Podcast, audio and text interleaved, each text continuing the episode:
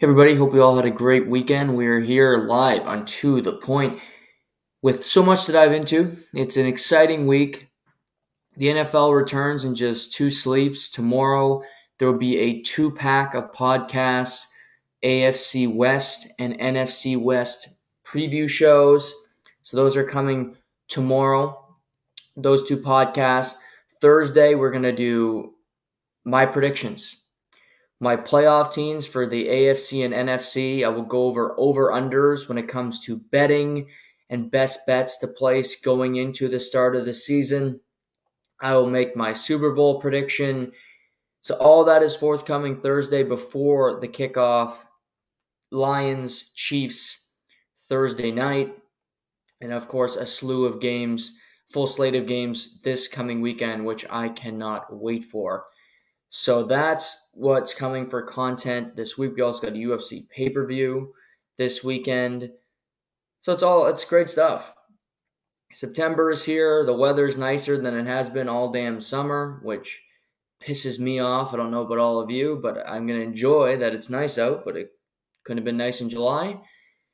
No, let's get more rain. But you can't control weather. We learned that at a young age, and yet I continue to bitch about it. So I guess I haven't learned much in my almost 25 years of life, which I got a couple days left of being 24 before I am 25. Before we get to college football, I just want to say happy birthday to really the the person who makes a few appearances on this show when she feels like speaking up, and that would be Dirk, my little nine and a half pound miniature wiener dog. She's three today. If you want to get a dog, get a dog. They're great. And wiener dogs are funny, they're temperamental, but they're great friends. And happy birthday to Dirk. So, three years old already, which is, I can't believe it. Thank you for letting me indulge on that. Let's pivot to college football. What a weekend. I went into the weekend seeing a few games that I thought were interesting. A few games where I looked at and go, I, am looking forward to watching this. I, there's some intrigue there. What happens here if this happens? But it was, I thought it was a week one that was just okay. And I looked at the week two slew of games and okay, okay, week two is better which it still probably will be. But week one turned out to be very exciting, very interesting. And you, know, you could start with Duke or you could go with Florida State, who Matt Wright correctly predicted would beat LSU, and boy, did they over the weekend. So, good job to Writer on that prediction.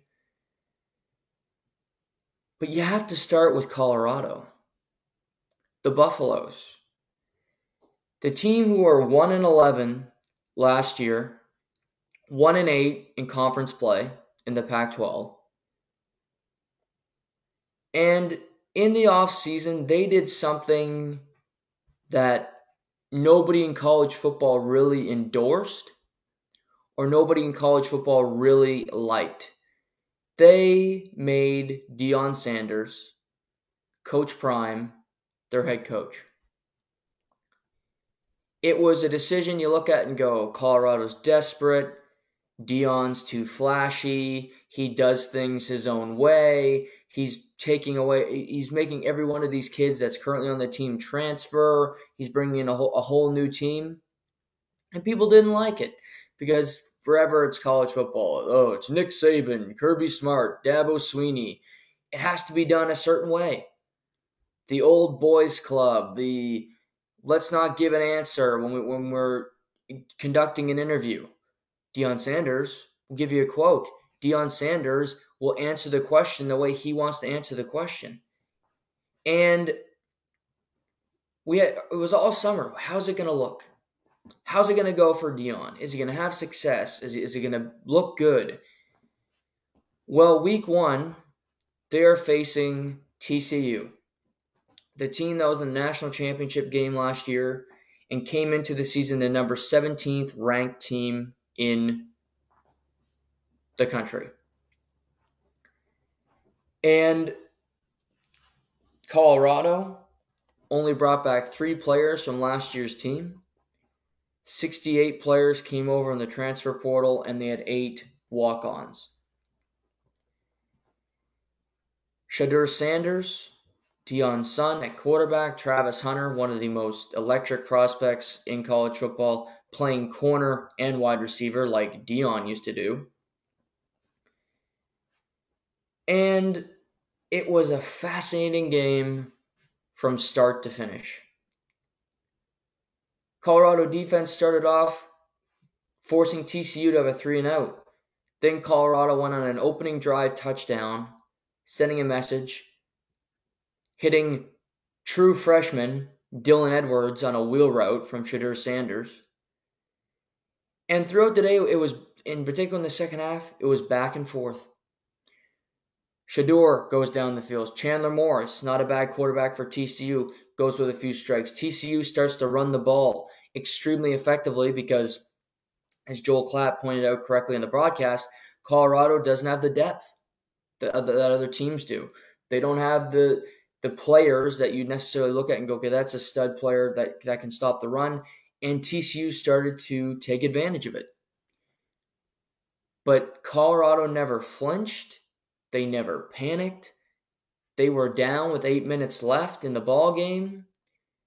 And what happens? Oh yeah, how about a one play score from Shedeur Sanders? And he comes over from Jackson State, not you know an, an HBCU, not a not a program that gets a lot of play.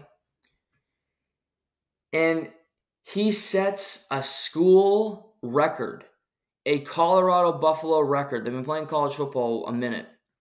He comes over in his first game, he goes 37 for 46, 510 yards passing, most in school history, and four touchdowns. He also, and this is a crazy stat, the Buffaloes had four receivers go over 100 yards. They only had four 100 yard receivers in all their games last year when they went 1 and 11. So they did something, it took 12 games. They did it in one game this season and back and forth. They didn't turn the ball over. TCU makes a mistake on fourth down. Colorado gets them off the field. And before you know it, the Buffaloes stun TCU in Fort Worth, Texas, and Coach Prime wins his first game. And what was fascinating is they do the interview after the game. Jenny Taft for Fox is with Deion, but he brings over Travis Hunter and his son, arguably the two most important players in the game. Travis Hunter made this interception that was one of the most incredible plays I've ever seen. But this kid played 110 snaps, defense and offense. I think he's a better corner than a wide receiver, and I think on this particular team, they need him to play corner. But he can do both. He's got the skill set. And I just never seen anything like it. He brought them both for the interview. He he left halfway through it so he could give, you know, the honor to them they got the praise. He said these are these are the players, these are the guys who went out there and won the game. And what was funny is the players talked about Deion saying he made us we believe this all all summer. We came here to win games. We didn't just come here to be some sideshow. And it's one game. Yes, it's one game. But they only won one game all of last year. You just won on the road in 110 degree heat in Texas against the runner up to the national championship. Sonny Dykes was the Associated Press Coach of the Year in college football. Coach Prime just beat him in his home. In front of their packed crowd. Where Fox's crew was there for Big Noon Kickoff, which is the better show now compared to College Game Day. Sorry, Pat McAfee. It's your fault. but this was crazy. So they get week one, they're on national TV on Fox. They play TCU, they win. What happens in week two? They're on national TV again when Colorado has their home opener against Nebraska.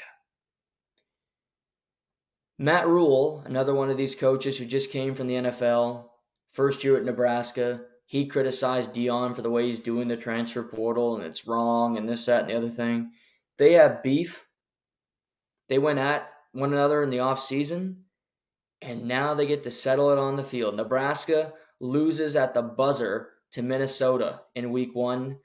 The Buffaloes are coming off a big win. But their over under for the season was three and a half. And they're not going to be a college football playoff team. That's not the that's not the story here. But I look at the rest of their schedule. They got Nebraska at home this Saturday. I think they're going to win that game. Then they get Colorado State at home. I think they're going to win that game. So there's three games right there. They they go to Oregon. Tough game. Oregon's a good, really good football team. Okay, loss. Home to USC. Probably a loss. Colorado State. I'm Sorry, uh, Arizona State. They can, to me, they can go in and beat Arizona State. Arizona State's in a weird spot right now. They have a new head coach who came over from Oregon. But could they beat Arizona State? Sure, four and two. Stanford, they can beat Stanford, five and five and two. UCLA, if it was UCLA of last year with Dorian Thompson Robinson and Zach Charbonnet, I need to see UCLA play more. I think it's a toss up. Oregon State, tough game. But these games get Arizona, Washington State. I think this team can win seven to eight games. Be bowl eligible. Finish eight and four.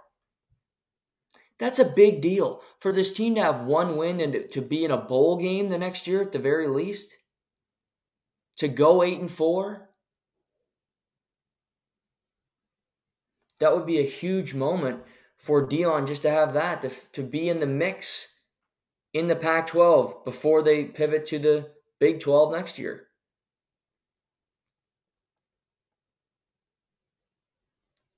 It's a whole season, and you need to do it week after week after week. But he did it at Jackson State. Nobody can tell me he's not bought in. He doesn't want this team to be successful. He does. He might be motivated just to throw it in people's face, and I'm fine with that. Your reasoning or your motivation doesn't have to be align with everybody else's. Nick Saban's motivation, who knows? He always says he wants to build young men. We all know that's a crock of shit. That's not the reason he coaches football. But his reasoning, we'll never know because it's just it's Nick Saban. He doesn't share, and I'm not buying that first reason. Wants to build strong young men. Okay, go go to the fucking Marines, Nick. That's what they're doing there. That's what they're doing in the army. You're you're coaching football at Alabama. Get over yourself. But if he wants to shove it in people's face and if he can get to, you know, a Power 5 conference and look at everybody and go, "We can compete with you." We just won a non-conference game. We just beat a Big 12 team. They get Nebraska this week. If they can beat a Big 10 and a Big 12 team in 2 weeks to start the season, woo! There's some spice there. Headlines, big moments. And you get to play on Fox in back to back weeks.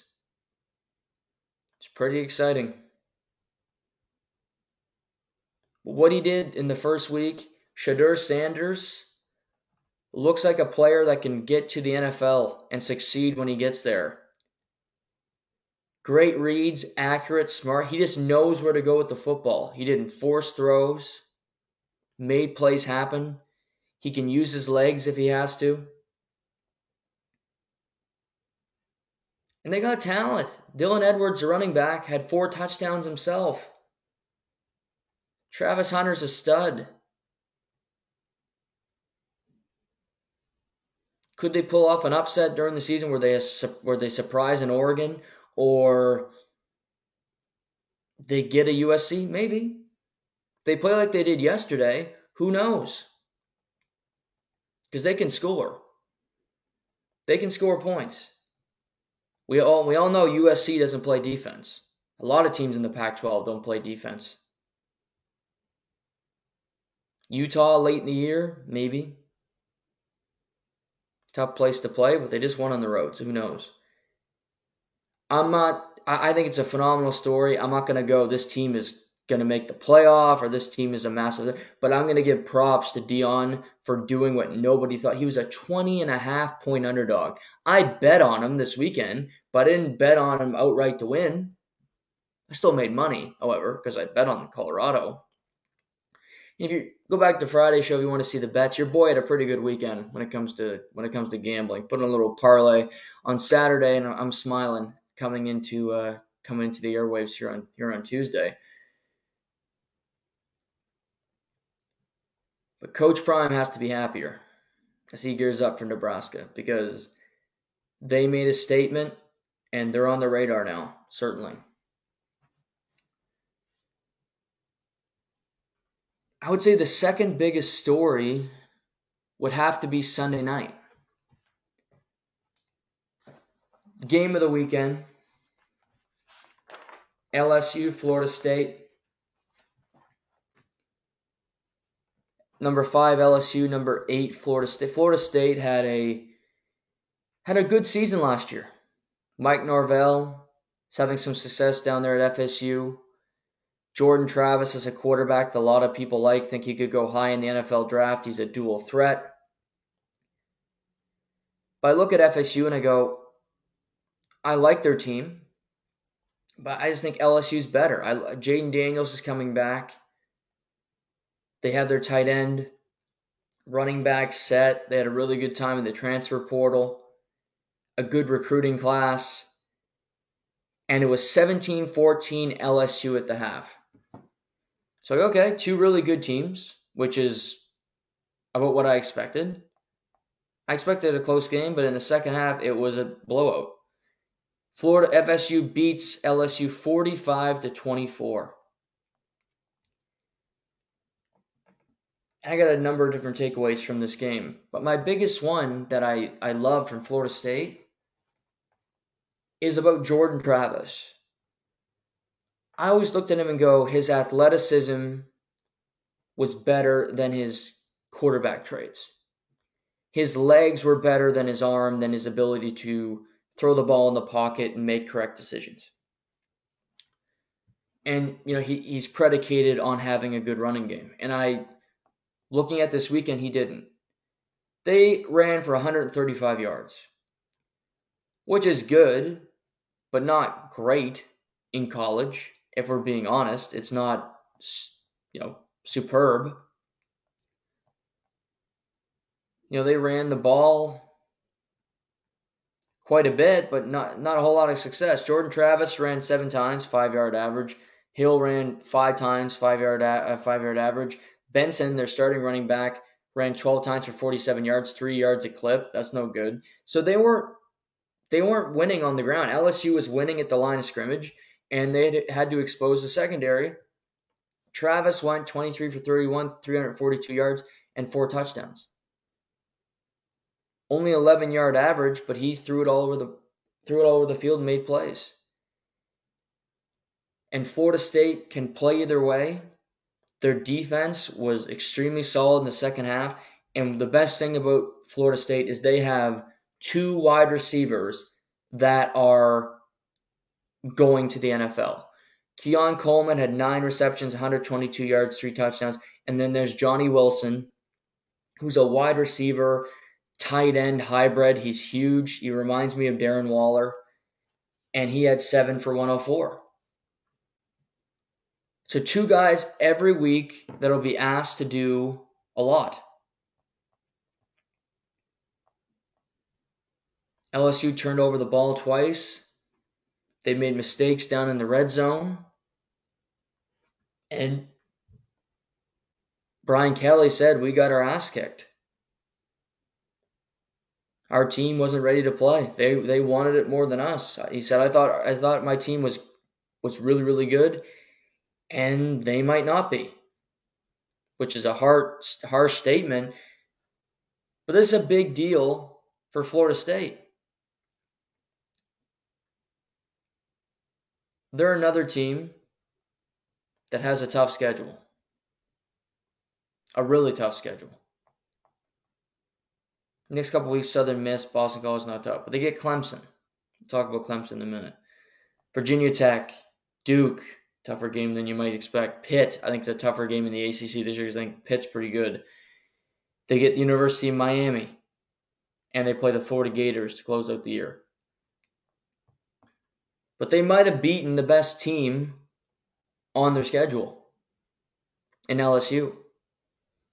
Neutral site in Orlando, a lot of hype on a Sunday night, and you went out and got it done. You went out and made a statement.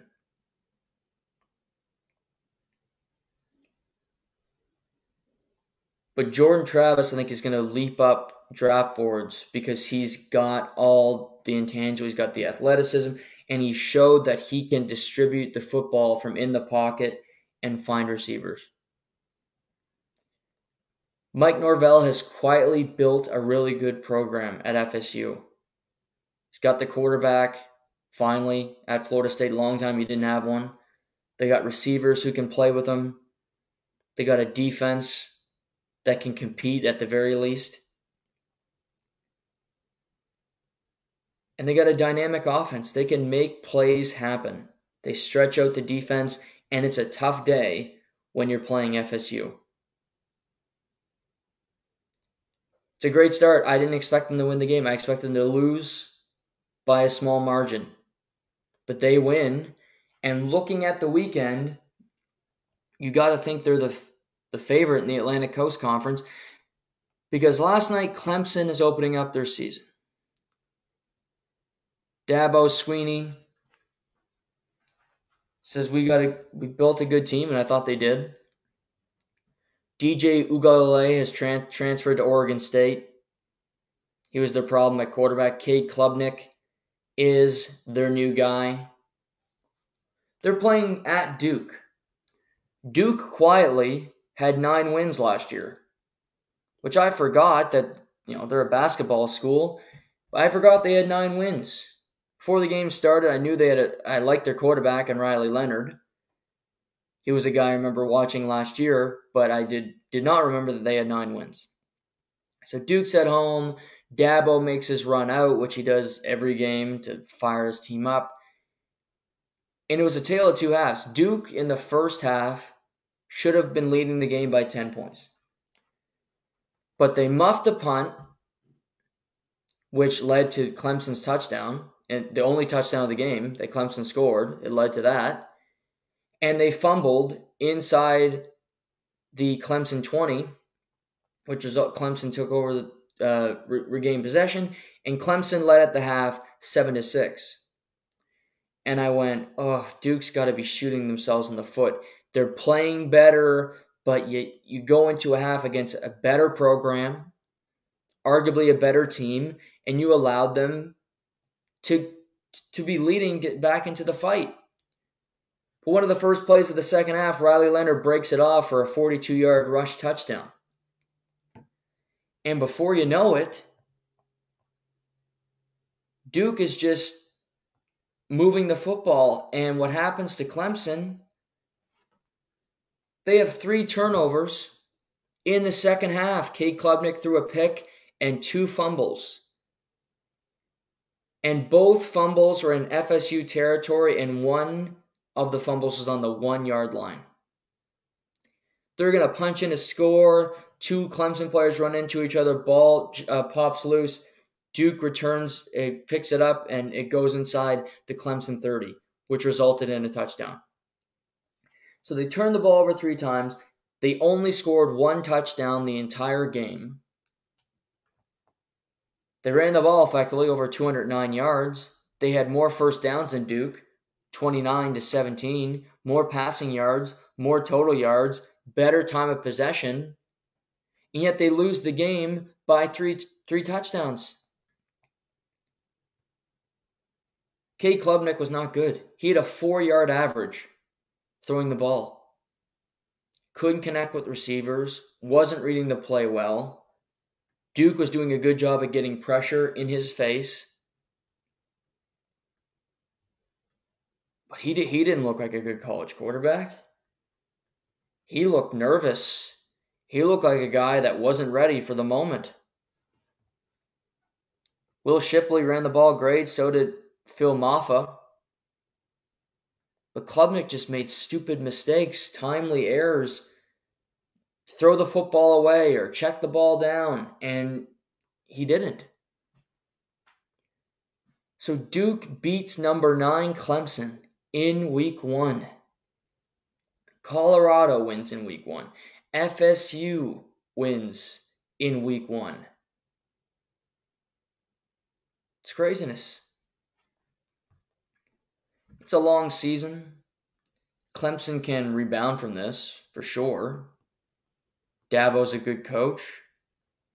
But what I will say is that team did not look like a group that was full of talent. Will Shipley's great. I don't think the receivers, there's any elite guys there. I think they're going to have to run the football if, really well, get more physical, win those battles, and not turn the ball over. They're not going to win. They play Florida State on September 23rd. That's the that's the game of the year for them. Cuz you already have a loss inside the ACC to Duke. You lose the second game, in my in my mind, you're not going to the college football playoff.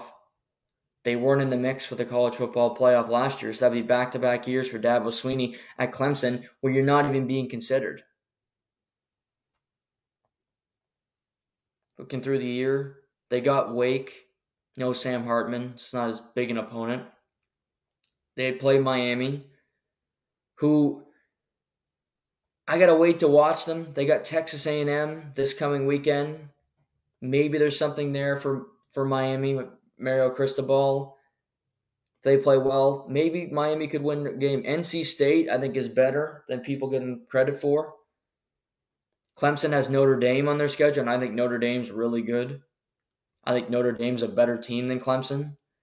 Clemson also has to play the University of North Carolina, who are no slouch, and they play South Carolina to close out the year, who, eh, we'll see. So that's not an easy schedule for them. ACC's going to be tough. There's some decent teams. Arguably no great team, but a few decent, a few good teams that you have to worry about.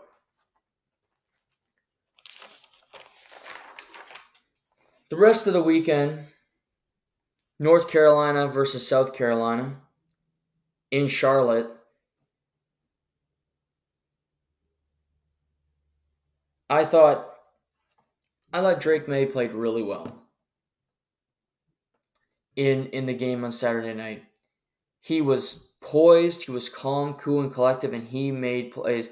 T- tail end of last year, I remember watching them. I watched them play Oregon in the bowl game. I watched them play might have been Clemson late in the year, and I I looked at Drake Maye and I went, eh, I don't know.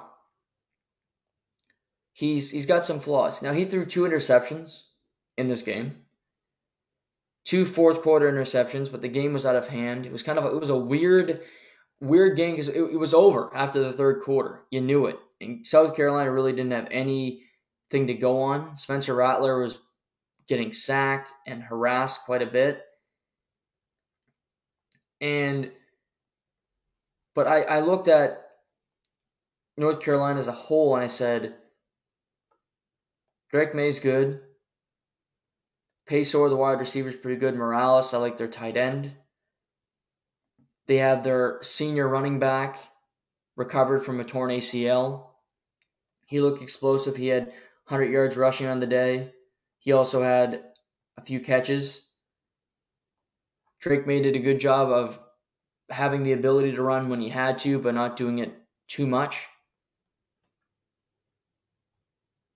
For a week one game against South Carolina, which I thought was a dangerous opponent, on a neutral field, Saturday night, I thought he played pretty well. Was he the best quarterback of the weekend? No. You know, I, to me, Joel Klatt's the the authority on college football, and he goes North Carolina's not that talented of a team, and I agree and disagree with him because I think there's some talent there, but it's not loaded. North Carolina's got App State this weekend. Then they go they play Minnesota in a non-conference game. Pitt, Syracuse, they play Miami. They got Duke, Clemson late in the year, NC State. The ACC's become interesting for sure. Because I don't think there's any elite team. I think Florida State is by far the best now looking at it, but they have some games where you're going, uh, are they going to win that one?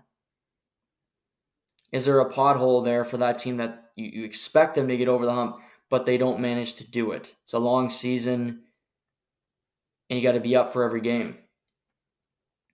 But I was impressed with Drake Maye. Oklahoma won 73 to 0 over the weekend. They played you know, a non-team, a, a team that you should Arkansas State, but they get a massive score, so 73 to 0. That's something you don't see every day. Fresno State beat Purdue. I thought that was a sneaky game for Purdue. Aidan O'Connell departs for the NFL. Fresno State has had a pretty decent little program. They get a win. Michigan wins 30 to 3. First game with no uh, Jim Harbaugh serving his suspension. They beat East Carolina. They got they got to keep finding their game, but again, they schedule these easy opponents where they go East Carolina. They have they have UNLV this weekend, and they have another team that is hardly a, a, a team you'd want to like a challenge.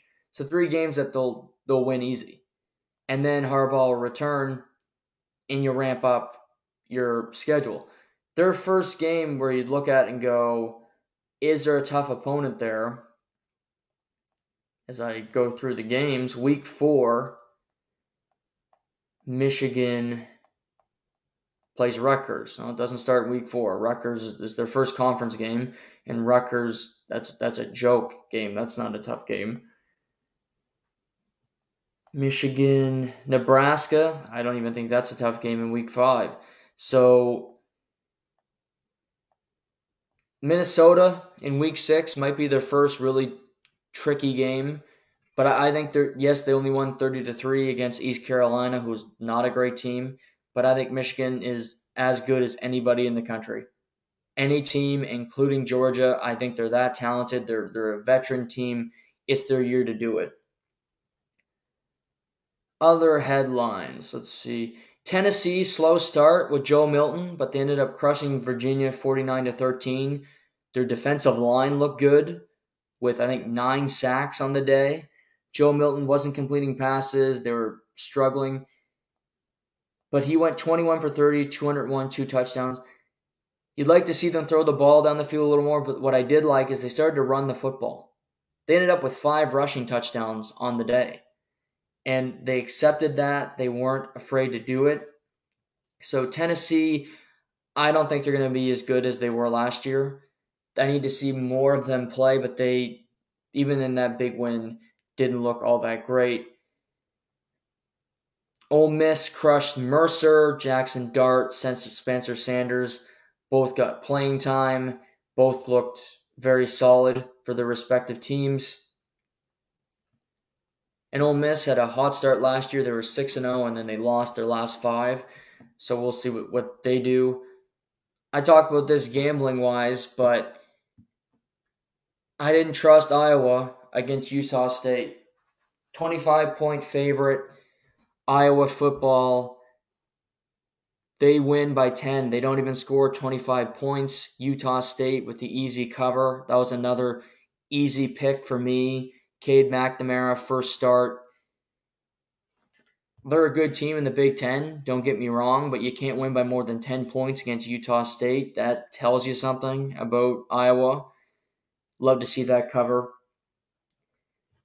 Heisman watch. Yes, it's week one, but you can start it. Oregon won 81 to 7.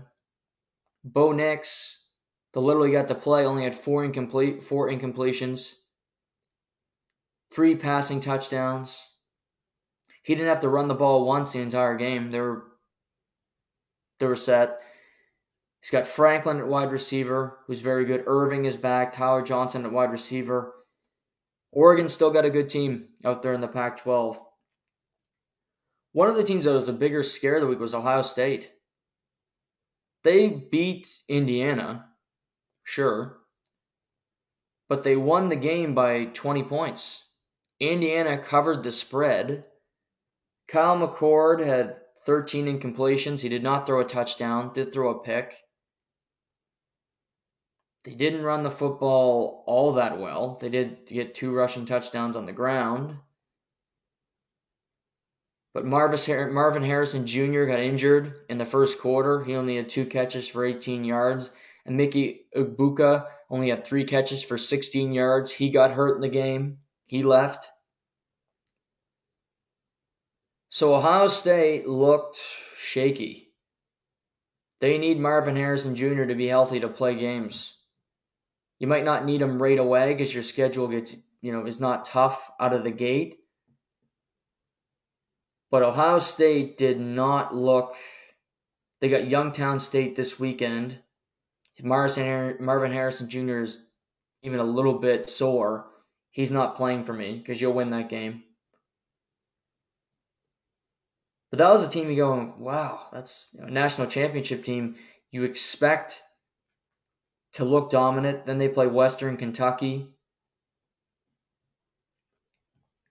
They did not look threatening. Their offense did not look dynamic.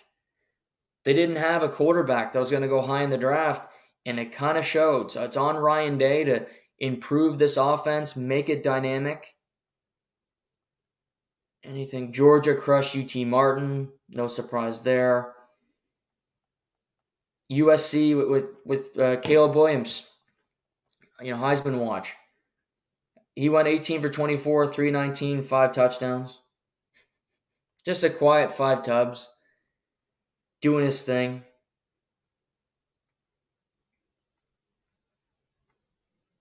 He hit my guy Zachariah Branch for a touchdown. He only had one catch in the game, but he's good on special teams.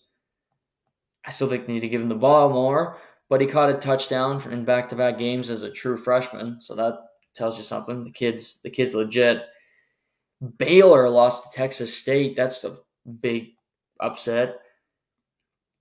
Uh, Vandy beat Alabama and Penn State had their. I watched some of that game as well. They had their ups and downs. They found it. I think Drew Allard is. He's legit. He's good. He he can make plays. You just need the rest of the team to kind of settle down with him and play to their strengths. But I like Lambert Smith. Cephas, the wide receiver, is good. He only had one catch. Wyoming upset Texas Tech in double overtime. UCLA because so it was it was a fun it was a fun weekend in college football. Week two coming up, and I mentioned uh, week two's week two's a fun week for games. You got North Carolina, uh, sorry, Notre Dame at North Carolina State. More of a tricky game than I think well you'd expect. Nebraska, Colorado with the Deion effect makes the game more interesting. Iowa at Iowa State, always a fun battle. Texas A&M at Florida. Ole Miss at Tulane, two ranked clubs facing off early in the year. You got SMU at Oklahoma. I want to see how Oklahoma plays in that game. SMU is a better team than people than you'd expect. Then you go with the eight o'clock showdown between Texas and Alabama. They played last year in week two. Alabama squeaked out a win. Both win in, in week one. It's in Tuscaloosa. Can Steve Sarkisian, who used to be on Nick Saban's staff, pull off a big win? Because Texas needs one. You also that night Get Wisconsin at Washington State, little Big Ten versus Pac 12 action. Arizona at Mississippi State, that game's a little spicy for me. Stanford at USC, Oklahoma State, Arizona State, and Auburn and Cal. So, week two, some fun games upcoming. We're going to track it. We'll talk about the betting for these games on Friday alongside with the NFL games. So, Fridays now is going to be a heavy gambling day. We'll talk about best bets for college. We'll talk about best bets for the NFL and just fun props, things of that nature. So, betting Fridays on To The Point are returning. Stoked for that. And th- that will be fun content coming your way. But that's college football week one in a nutshell. Well, the, second thing that caught my attention this weekend, if I'm watching sports, it was the U.S. Open. Tennis, four majors. You, you hone in on, on the majors and the U.S. Open. When you have prime time, you have things of that nature. You really you really get psyched up for that. It started on Saturday where Alina Rybakina, number four seed, former Wimbledon champion, loses to Sorana Cirstea, number 30th seed from Romania, in in an upset. And through all of that, you go through matches, you see Coco Gauff get by Caroline Wozniacki. Wozniacki, great run to the round of 16. I didn't expect her to get that far. So just doing that is is just incredible in and of itself.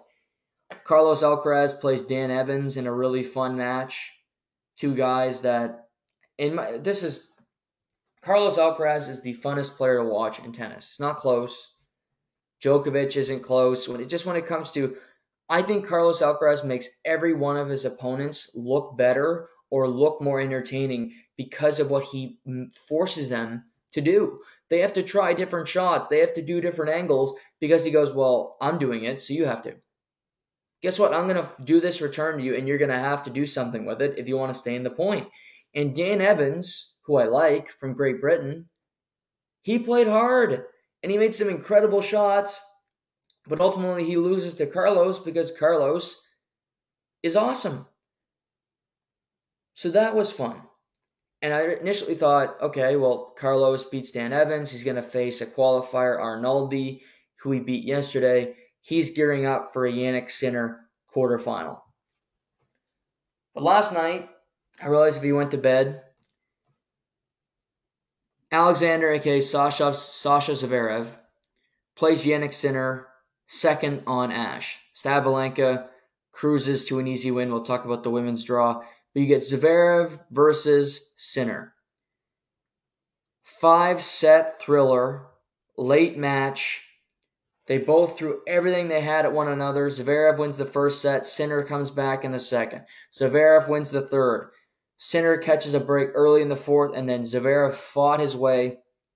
And something I'll credit him for is normally you see him lose these matches. It goes five sets, and the, his opponent has more in the tank. But he battled, he fought through it, this is the major. He made his only Grand Slam final and he lost to Dominic Thiem way back when. But he's now, he's now 4 and 1 all time head to head against Jannik Sinner. And he I thought I thought Sinner would be the one to dethrone Carlos. Cuz I didn't think last year's winners were Carlos Alcaraz and Iga Swiatek. Carlos beat Casper Ruud, Swiatek beat Ons Jabeur. On the women's draw, both the women are out. On the men's draw, Casper Ruud is done. Carlos remains in a quarterfinal slot. He won in straight sets. He now gets Zverev, who just played over four hours, and he'll get today off. And I imagine Carlos will be playing tomorrow night on prime time. But that's not an easy turnaround to get the number one player in the world after that long of a fight. Zverev has played good tennis. He's kept his composure for the most part. He's, his ground strokes are extremely solid. He's forcing his opponents to make really difficult shots on the run. I just think Sinner Sinner plays such an interesting style. He plays Carlos very tough. He forces, he goes, I think for any opponent, you need to go big against Carlos. You need to go big on the serve. You need to go big on the forehand and make him make shots that he normally doesn't. Or make him uncomfortable is a better way to define that. But credit to Zverev. Incredible match. The Open's been extremely fun so far. Today you have Taylor Fritz playing Novak Djokovic. Novak has beaten Taylor Fritz in all seven previous matchups. But it's fascinating because you have Fritz, who's been dominant, and Novak, who had that scare in the third round, went to five sets, but I never thought he was going to lose that match. So Fritz has looked phenomenal, hasn't dropped a set yet, has dropped his serve once and Novak, who has looked pretty incredible himself. That's this. I thought that was going to be prime time, but it's this afternoon. It's following Coco Gauff's match.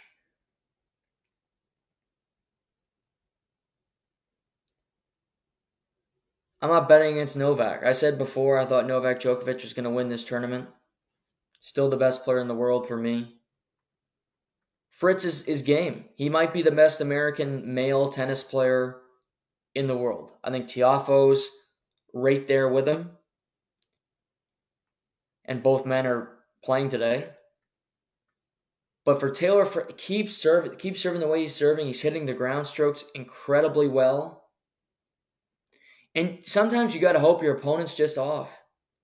If Novak Djokovic in the third round was playing maybe a Taylor Fritz or a Carlos or a Sinner, he would have lost.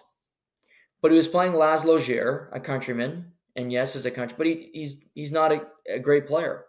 He's a good tennis player, but he's not a great one. He's never been to a, a Grand Slam round of 16. So Novak came back and he dusted off the next three sets and he moves on. I think Novak's played okay. I thought he played the fourth round against another unseeded opponent in Gojo, and he won in straight sets, but it, he didn't play great tennis. I thought it would be an easier win. It took longer than I think even Novak expected. And for him to win today, he's going to have to play extremely well against Taylor Fritz because Taylor Fritz is game. Taylor Fritz is a really good opponent. He's talented, he's getting better every year. And then you get on prime time, you get Tiafoe and Ben Shelton. Ben Shelton's 20 years old, first year at NCAA ranks, and this is his second major quarterfinal. Made the quarterfinal in Australia, lost to Tommy Paul. Round of 16 here at the Open, he beats Tommy Paul in four sets.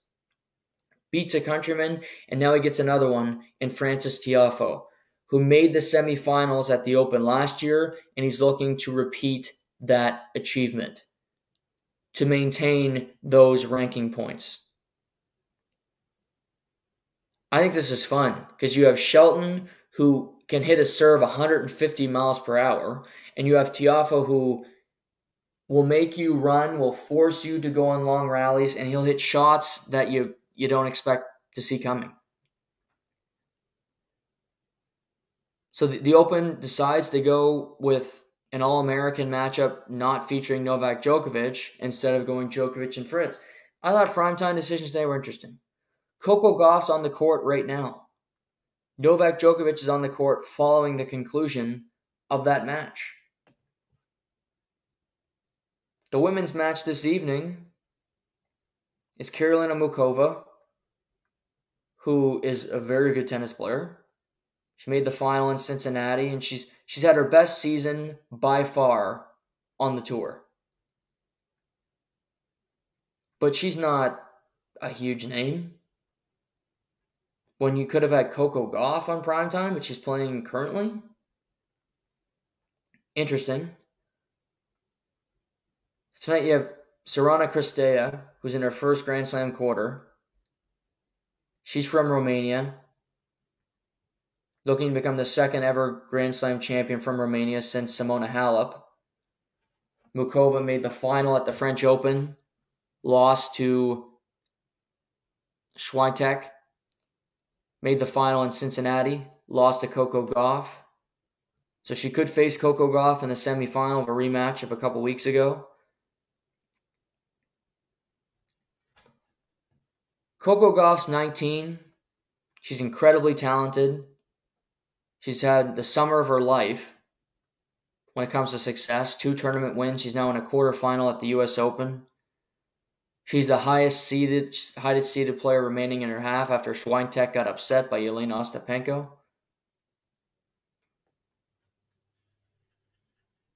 And you look at the women's draw, she's she'd be the second biggest favorite. On the other side, you have Aryna Sabalenka, who's made the semifinal at the first three majors this year.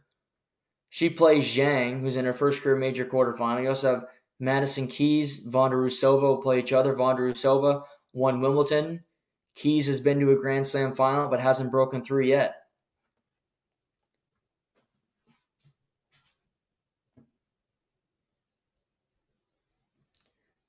So it's big moments. I think the Keys Vondrousova match is really good.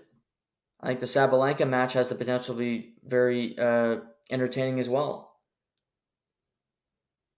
But she's really honed her game. She wins the first Grand Slam of the year and she hasn't fallen off. She's kept her composure. And after winning last night's match, doesn't matter if she wins a Grand Slam, Swiatek's out in the fourth round.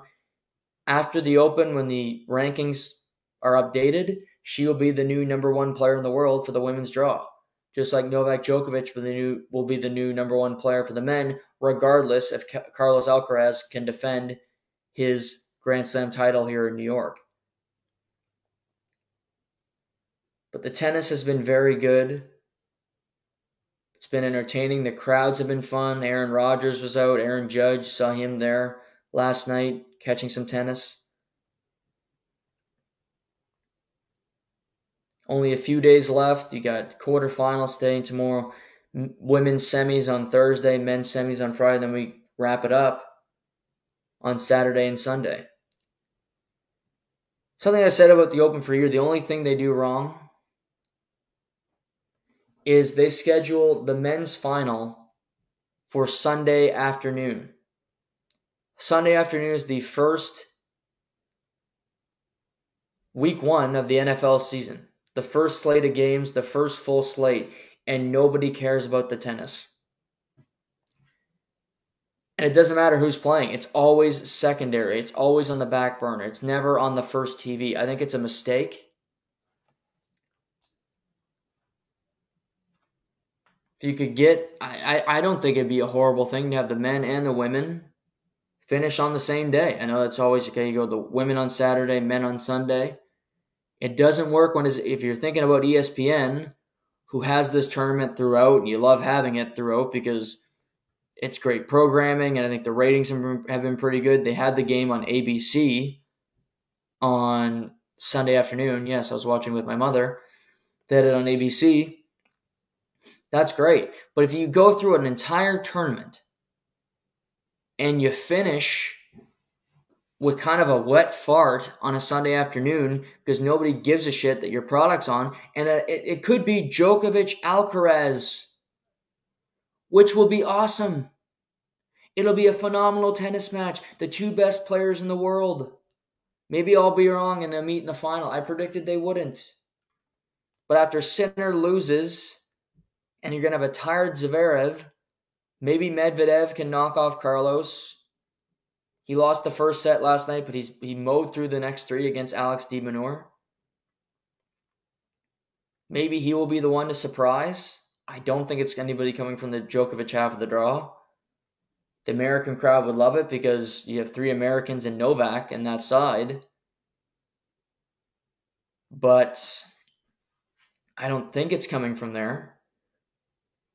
So maybe you will get Carlos versus Novak like you did at Wimbledon, like you did in the semifinal at the French, like you did in the final in Cincinnati, and it'll be a thriller. Because both guys are phenomenal. Both guys can do anything.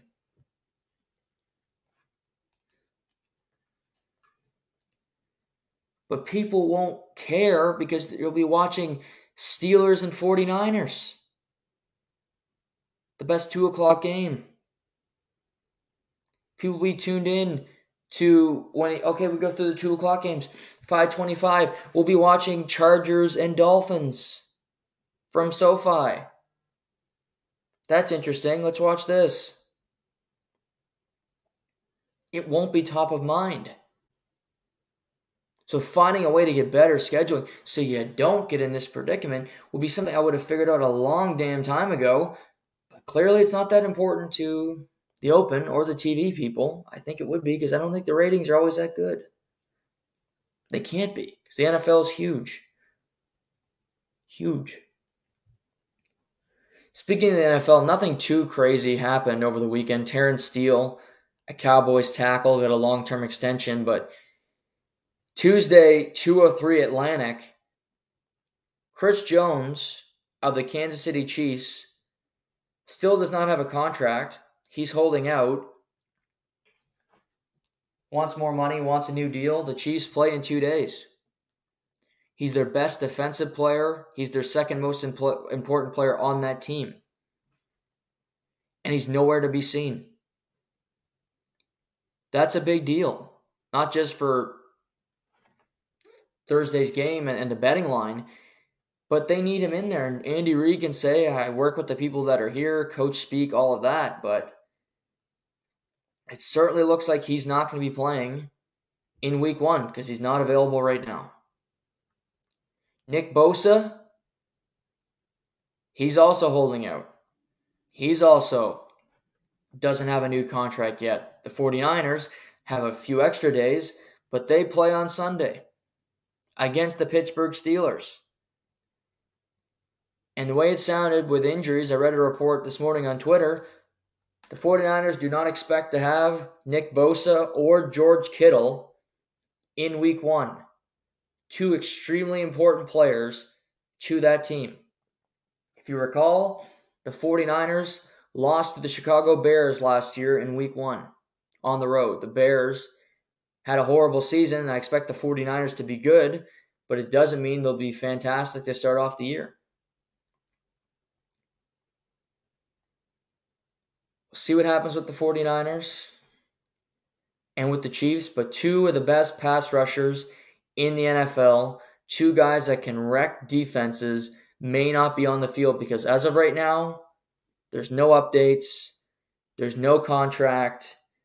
Sounds like Chris Jones and the Chiefs aren't having regular conversations, so it's hard to get a deal done. It's hard to get anything done without communication.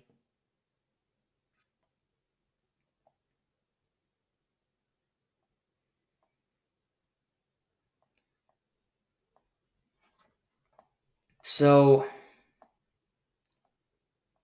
that's what's happening with the NFL. But we got games this week. It's it's phenomenal. Oh, and as I said, as we're talking about this, great. Dianna Russini, who now used to work for the mothership, she now works for the Athletic. Joe Burrow, Nick Bosa, Chris Jones, and Justin Jefferson all have contract offers on the table. I know Justin Jefferson wants to get his deal done before the season starts. He's the best receiver in the NFL. I would sign him. It is weird that they don't have they don't have Kirk Cousins signed to a deal past this year. But I would still keep Justin Jefferson because I don't give a crap what quarterback I have coming in. He makes them better. Joe Burrow starting this season without a contract is crazy to me. He's the second best quarterback in the NFL. He's the heartbeat of that team. He's a guy that actually wants to play in Cincinnati. And I get their owner is a cheap bastard, but I don't care. You have a quarterback for the first time. Keep him. Don't piss him off. Sign him to a deal. He deserves more money than Justin Herbert. He deserves more money than Lamar Jackson because he's done something they haven't done. He's gotten his team to the damn Super Bowl. He got them to the AFC Championship game last year. And if some if if Chris Jones doesn't sack him with three minutes left, they might go to back to back Super Bowls, and who knows, maybe they'd win it. But the fact that it's a deliberation, the fact that it's not done yet with, a quarterback, these contracts are not that difficult. Because when it comes to a quarterback, you just give him the money. Herbert's contract and Allen got a contract. Lamar, Herbert, Mahomes. It's Joe Burrow's turn. Jalen Hurts got a got a contract. But if, if there's a or if there's a place that'll screw this up, it's Cincinnati because it's a bunch of cheapos and they don't want to give him money. Okay. Remember when Carson Palmer left and you had Andy Dalton for a decade and you didn't win jack shit? You didn't win a playoff game for 15 years with Marvin Lewis. Want to go back to those days? With Andy Dalton and Brandon Allen as your quarterback duo? Putting the fear of God in people? And you make a wild card every second year, but then you get to the playoff game and get smoked by the Steelers. I'd want to keep Joe Burrow. He's not a guy go, oh, let's go in the draft. We can find a better solution. No, you won't. Unless you're getting Caleb Williams, who's a generational talent, which they won't get, you're not getting somebody. So sign the guy. If I had to put, if I go Jeffrey, so there's Burrow, Justin, Bosa, and Chris Jones. The four of them. If I had to rate it, I think before Sunday's kickoff, I'm going to go Joe Burrow. I'm going to go 55% that he has his contract signed, sealed, delivered long term in Cincinnati. Again, I'm banking on Cincinnati to be smart. There's not a rush for this, you could say, but if I'm Joe Burrow, why the hell am I getting back on the field? I got hurt in training camp. Give me my money. I'll go 55%. Justin Jefferson, by Sunday, I'm going to go 80%. I think that's getting done before Sunday. I think they want to get it done. I think he wants to get it done. He wants a big check. If you got a guy who wants to stay in cold ass Minnesota, you pay the guy. No offense, Minnesota. You can take offense if you, feel bad about it. I don't. I won't feel bad. So take offense if, if that's the way you want to go with it. But I'm going to go 80% on Justin Jefferson because I think it's been close. I think they've been close on specific details for a long time. They'll wrap it up. Nick Bosa. His brother Joey didn't mind a holdout. That family wants to get their money. I think they're the Tkachuk version of the NFL, and that's a compliment. You play the game, yes, you want to win, of course, but you, at the end of the day, you play the game to make dollars, to get money. And I'm going to go 40%. I think he at least misses a week. This could be an Emmitt Smith situation where you look around and go, God, we miss Nick Bosa. We need him back. He might play week two. And Chris Jones, I'm going to go 10%. 10% doesn't sound good. And again, he's got to play by Thursday. You sign him. Is he going to be available by Thursday? Unlikely. So, decisions for all these teams Justin Jefferson and Joe Burrow are both at practice. So that's different situations than the other two. But I just feel those two deals are close. Jefferson, I give the best odds of happening, but it'll be something to monitor before the season kicks off Thursday night in Kansas City. Over the weekend, we had another UFC event in Paris. UFC Paris. Paris is an awesome city for these events. They are a great crowd. They're, they said they're unlikely to go back next year because of the Olympics, which I get. But it was a really fun event. A lot of French fighters had good nights. Taylor Lapilus fighting Caolan Loughran. Cage Warriors champion came in on short notice. Laughlin was cocky before, giving people the finger, doing a bunch of brash stuff. But this is about Lapilus. It was his first UFC fight since 2016. Had to battle his way back into the promotion. And he looked fantastic. Great striking and gave some really good damage, just landing good shots defended the takedowns well. Loughran pushed him against the cage, trying to get him in the clinch. But Lapilus was by far the better fighter. He landed the better shots, and he was cool, calm, and collected the entire fight. He wins via unanimous decision, 29 to 28, and a huge win at home for him. Loughran uh, puts his tail between his legs, doesn't look all that good. He fought okay, but he was brash before, and when you're that cocky and you don't win, eat it. Morgan Charriere, UFC debut. He gets a big win. He looked good in that fight. Starting off uh, the main card, he comes out, crowd's going crazy. He knocks out Zecchini in the first round, landing body shots, and now he's he's set in the UFC. William Gomis beats Yanis Ghemmouri versus a, a, a third round KO. We get into the bigger events. Light heavyweight, Bogdan Guskov, Volkan Ozdemir. I expected Guskov to win. Ozdemir was on a slide. He had been struggling for a while. He looked great. He was sharp. He he got a takedown on Guskov and controlled him for a bit. And his boxing was not it was the best I've seen him fight in years. In years. And he gets a submission, rear naked choke in the first round. So he sends he gets a statement win. He's a ranked guy in the light heavyweight division. I don't know who's next for him because he's fought the who's who of fighters at light heavyweight. I thought maybe Anthony Smith would make sense if Anthony Smith wanted to come back after his last fight where it took a lot out of him.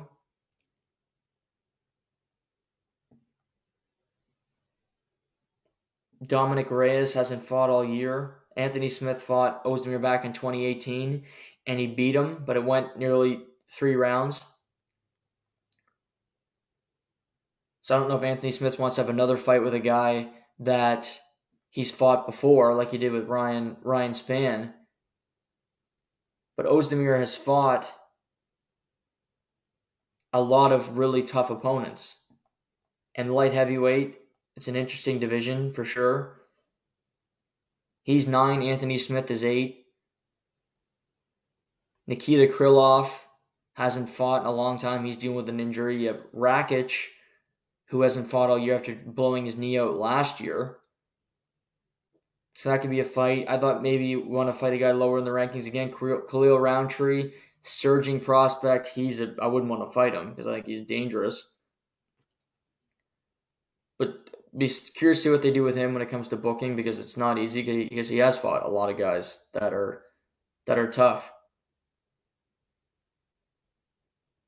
Then we get to Benoit Saint Denis, Thiago Moises. What a fight. Benoit Saint Denis is just a straight killer. He's a straight killer. Every fight he goes into, he attacks, he presses, and he's going to do whatever it takes to get the win. He doesn't want to win via decision. He wants to get the finish. He wants to have his moment in the cage, and he had another one. Great punches, going in, nailing the body gets gets him on the ground and just he's constantly attacking. He's not afraid to mix it up and do whatever it takes to win. And at the end of that second round, he was pressing and he wanted that. He didn't want to go into the third. He wanted to win. He just kept playing haymaker after haymaker with the ground strikes. The ref stepped in. He gets a win. He's now 12 and 1 as a pro. He beat Ismael Bonfim in July. which was a huge win in my mind. He's, he beat Niklas Stolze. He beat Gabriel Miranda. He hasn't lost since 2021. That was his only loss in the UFC, and he's gotten better since. I think he's right on the cusp of being a ranked fighter in the lightweight division, and I think the UFC should book him against Matt Frevola. Matt Frevola, who in his last fight knocked out um, Matt Frevola. Who did uh, I had that right in the top of my mind? It was a fun, kind of a surprising knockout, to be honest. Now it's gonna bother me. I have to go find it. He knocked out a good fighter too. He's ranked at the time. Drew Dober knocked out Drew Dober, and Frevola is ranked 14th, but it's his first time in the rankings. I'm sure he wants to get a guy higher than himself. But I think that's a war. I think that's a fun fight. I think Frevola would be down for that. So that's the fight I would make. From the UFC, that's where I'm going with with that. But in, really impressive. Co-main event, Manon Fiorot, Rose Namajunas. Rose Namajunas' first flight, first fight in the flyweight division. Didn't go all that well. She broke her finger in a nasty way in the in the contorted in the first round. Fiorot was just bigger. She's stronger. She's bigger. Rose tried to shoot for takedowns. They didn't work. Her boxing was better. She really touched up Thug Rose quite well. And Fiorot again, she improves to 11 and 1. She wins on home soil. She looks great. So now it's is it Fiorot or Erin Blanchfield that gets a title opportunity after UFC uh, Noche in two weeks when Alexa Grasso fights Valentina Shevchenko. I think Erin Blanchfield was more impressive. I think Erin Blanchfield is just, she's had more impressive finishes, more impressive outings in the UFC. And I also think Taila Santos was a tougher opponent for the weight class because Rose is not a flyweight. She she needs to go back down. That's her weight class. I thought she fought well. She didn't look like she didn't want to be in there, like she's mentioned before. So I don't think it's it'd be a time for her to consider retirement unless she wants to. But in her next fight, it shouldn't be at flyweight. She can't. She's not as big as these other girls. It's not going to work.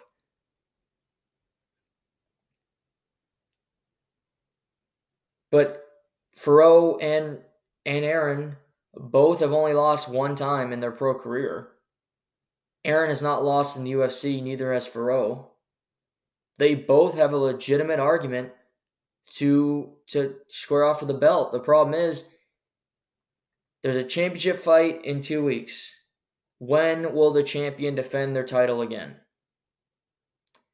Sometimes it's just about waiting around. I, uh, Grasso won the title in March. So now it's how long until you want to defend it again? Because I believe she won it in March. She did, March 4th and now you're fighting in September. So would you fight in March again? Is that a, a decent turnaround? And the problem is, what are you going to do with the other? They're going to be bored. Is there a fight that makes sense for them? Are they just going to sit there and wait, kind of like Belal Muhammad is doing right now in, in their welterweight division, where he should be the one fighting Leon Edwards for the belt, but it's Colby Covington for whatever reason. And he's he has to sit there and just wait for his opportunity wait for his next fight, which could come, who the hell knows, end of next year. Leon Edwards is not exactly the most active fighter in the world. Fought in February, hasn't fought since. There's no date for his next fight. No date for him and Covington's fight. We think it's December, but there's nothing signed, sealed, delivered yet, so it could be any time. December pay per view, we don't have a headliner yet. It's going to be Prochazka and Pereira. Prochazka, another guy, he's been healthy for he's been healthy as a horse forever. So he so he says to Ariel Helwani, and so does Ariel Helwani reports that. But you get no fight booked. Hear nothing about that fight. Are they going to add it to New York? Decisions to be made. Then the main event, I got this wrong. Cyril Gane, Sergey Spivak. Cyril Gane back in France looked phenomenal. It was a perfect fight for him. Perfect fight. Didn't didn't allow Spivak to get him to the ground. Defended the one takedown he attempted.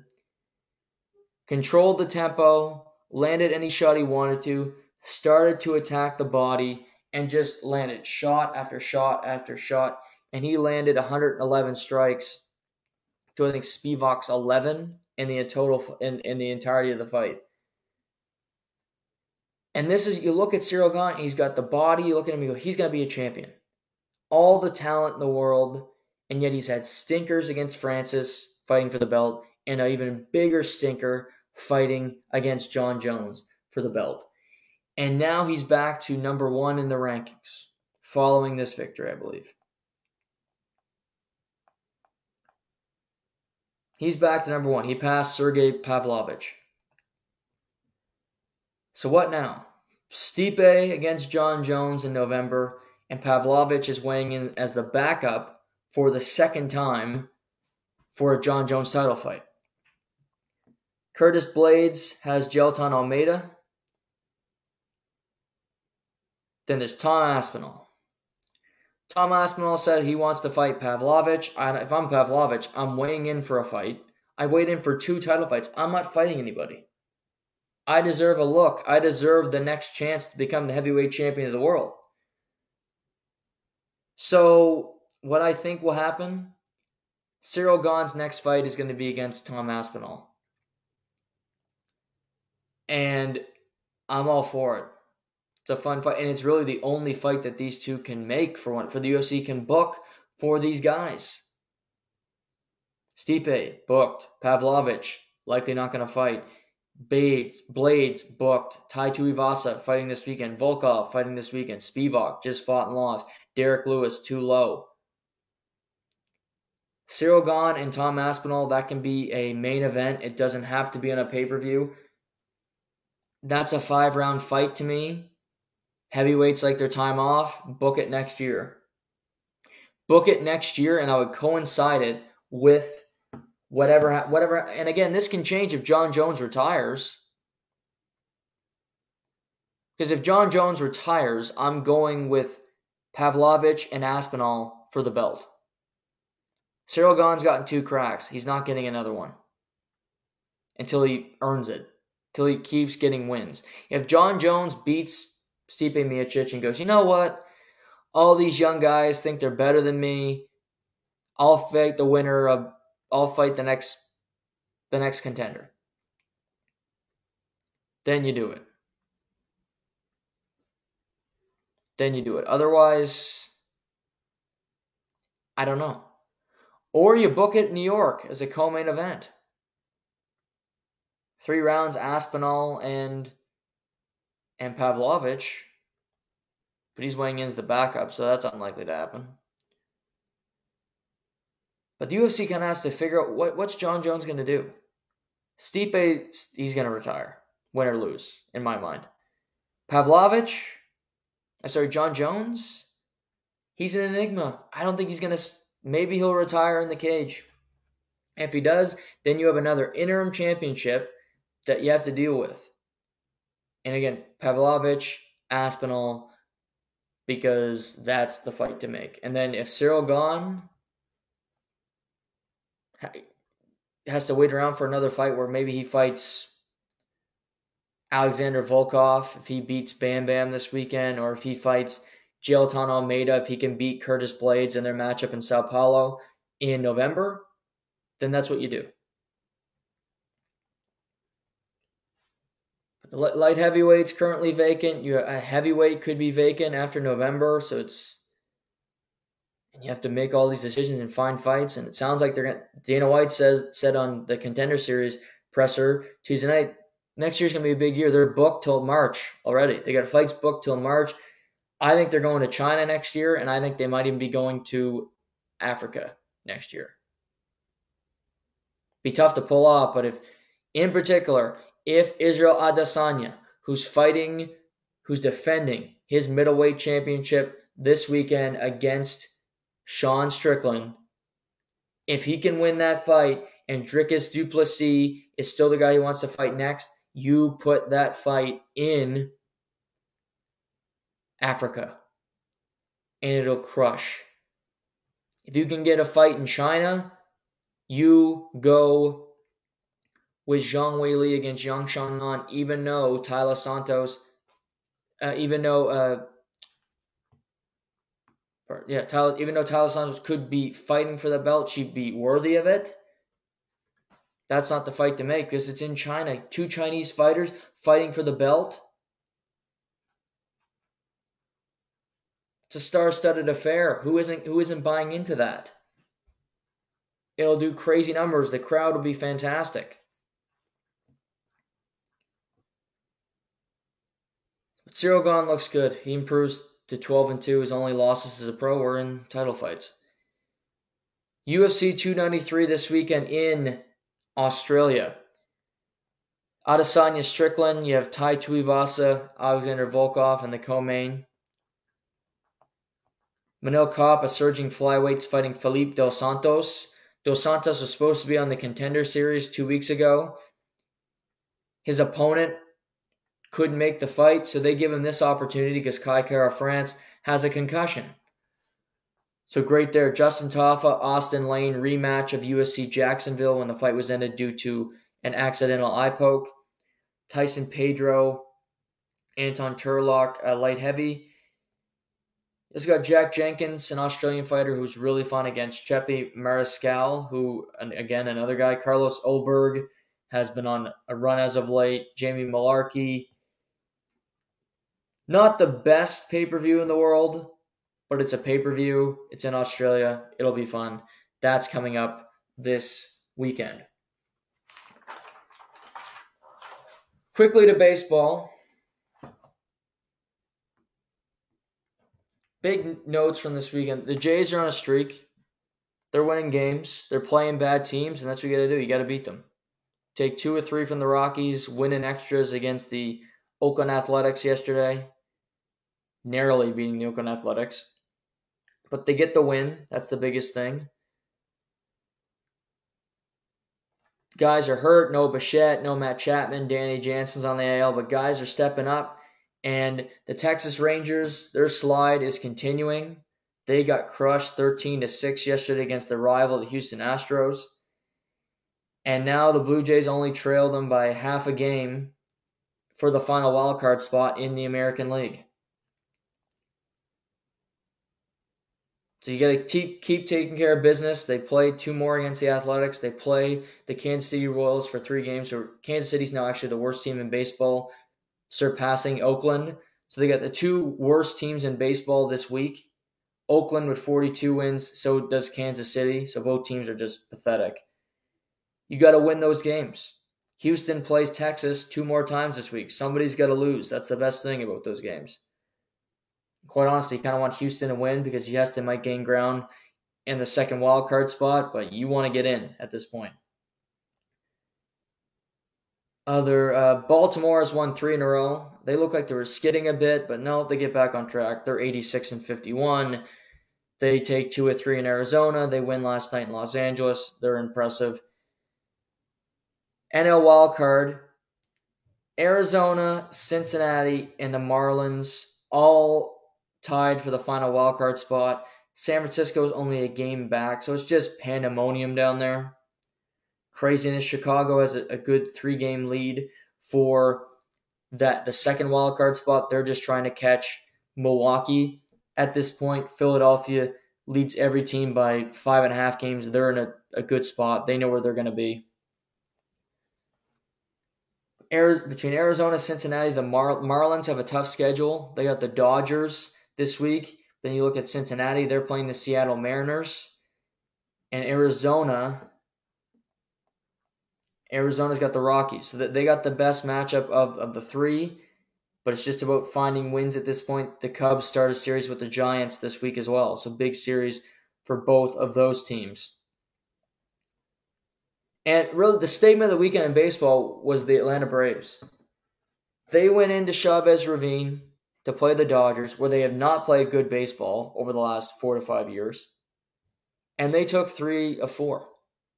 Three of four games. Ronald Acuna Jr. homered in all four games, which is impressive for him.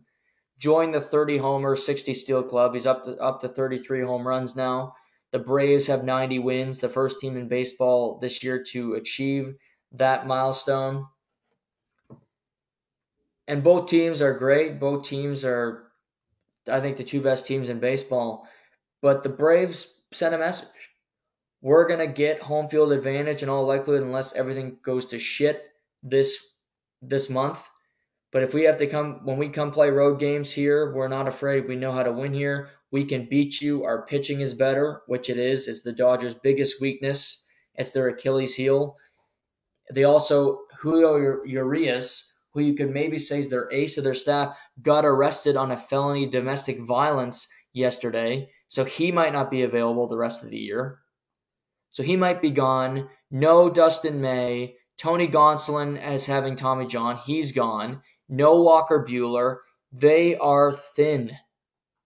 And no Julio Urias. It's going to be a bunch of guys you never heard of. And Clayton Kershaw, who is on the last year of his deal and could be done with baseball after October. At the very least, could be done in Los Angeles. So big news there. We got Texas and Houston this week. Twins are playing the Guardians, big series. You got some important down the stretch. Every game matters for these teams as we get closer and closer to the postseason. Tomorrow on the pod, AFC West and NFC West NFL previews. Both will be tomorrow. Then we got the over unders. We got my predictions on playoff teams and who's going to win every division. That's coming Thursday.